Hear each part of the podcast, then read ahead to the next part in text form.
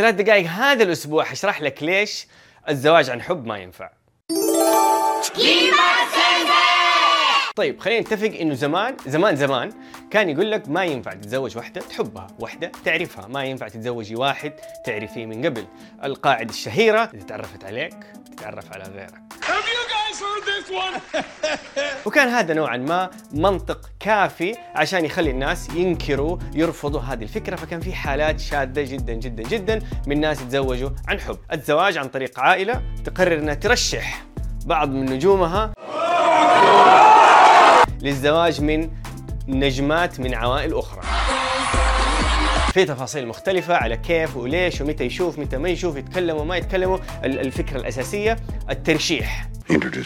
مع تسهيل سبل التواصل صار في بعض الناس يتعرفوا على بعض الناس التانيين وقرروا إنه أوه نحن نحب بعض يلا نتزوج ويتزوجوا وصار في قصص نجاح معينة، فصار في تزايد في فكرة الناس اللي تتزوج عن حب، في نفس الوقت. اكتشف بعض المفكرين إنه اللي يتزوجك يتزوج غيرك. بسم الله نبدأ. وصار في هذه الفكرة المضاده إنه أوه دقيقة نحن لما نتزوج واحد مو عن حب فيطلع هذا الشخص بالنسبة له الزواج عبارة عن يعني روتين معين فيقدر يسويها مرة وثانية وثالثة ورابعة. وهذه هي من أفضل المواضيع الإعلامية. أي أحد عنده أي منصة إعلامية لازم يمر على هذا الموضوع لأنه موضوع آمن لطيف يجيب تفاعل لكن ما عليه أي إشكالات قانونية أو دينية لحد ما. أنا ضد الزواج التقليدي وضد الزواج الزواج. بعد قصة حب. الزواج عن حب ولا الزواج التقليدي أنسب. الرجل لو يبغى يجذب الجماهير الصغار والبنات يبدأ يقول تزوجوا عن حب ويعطيك بعض الأدلة الدينية عن كيف انه الزواج عن حب المفروض يكون متاح. اللي يقول لك أنا أختي ما تحب كذاب.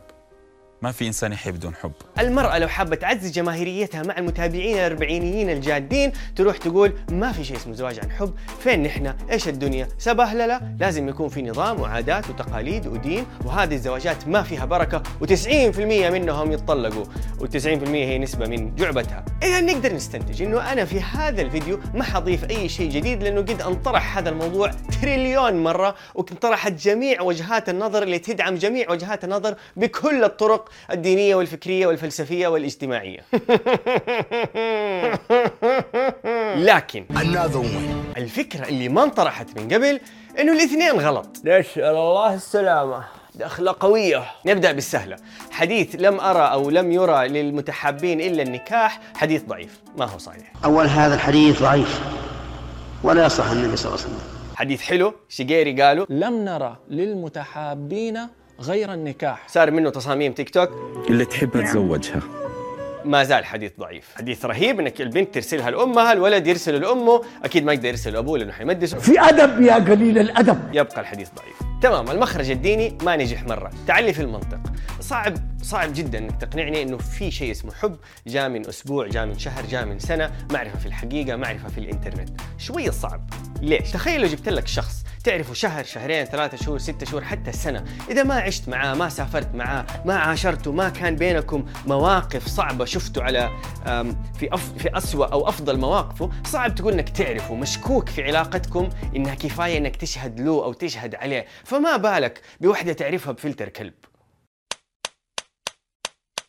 يمكن أنت معجبة فيه يمكن أنت معجب فيها. بس لا تستخدم كلمة حب. الحب كلمة كبيرة. الحب مثلا علاقتك بنادي الاتحاد.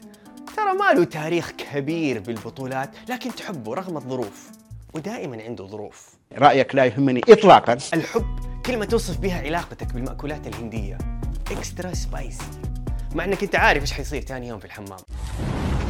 وترجع تعيد بعد أسبوع. الحب نتيجة علاقة طويلة المدى رغم الظروف.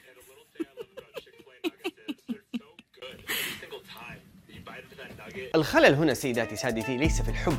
الخلل إنه ما في حب. يهيأ لنا انه حب هو معرفة إعجاب سميه اللي تبغى تسميه بس ما هو حب. لكن لكن هذه آخر لكن لا يزال أفضل من إنك تتزوج شخص ما تعرفه تماما. على الإطلاق.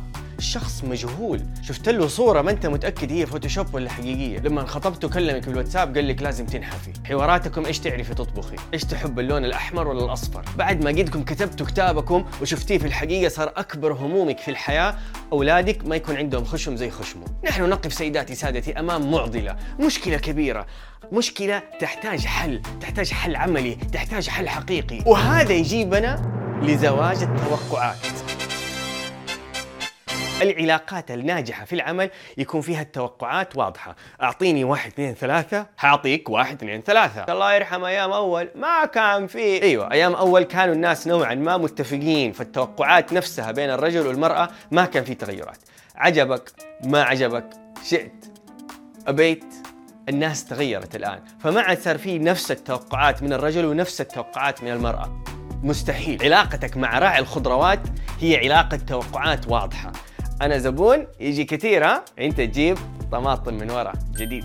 ليش ما يصير نفس الشيء في الزواجات؟ بغض النظر زواج عن طريق العيلة، زواج عن طريق المعرفة، زواج عن طريق الشغل، زواج عن طريق تندر، مهما كان نحن نركز ونستميت على كيف صار التعارف وننسى الأساس. على ماذا سوف يقوم هذا الزواج؟ بدل ما يكون الكلام تعرفي تطبخي مكرونة، إيش رأيك في أغاني دريك؟ هل برجك الجوزاء ولا الأسد؟ أسأل الأسئلة الحقيقية، لو كان في مشوار ضروري في مباراة في نفس الوقت.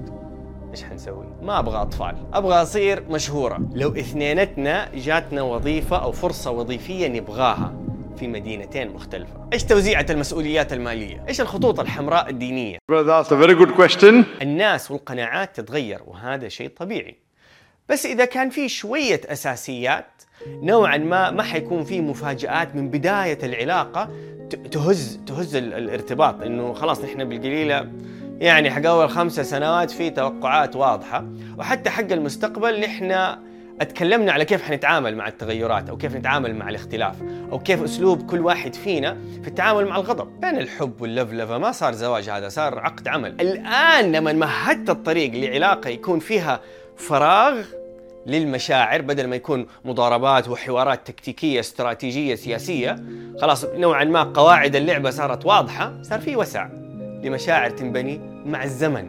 الحب يجي مع الزمن. مع العلاقة، مع العشرة، مع التفاهمات، مع الاختلافات، مع المشاكل، مع التحديات، مع دقوس بوس، طلع ورقة وقلم. الحب نتيجة علاقة مش ركيزتها. بعد زمن من بناء هذا الحب يرجع يصير هو ركيزة هذه العلاقة.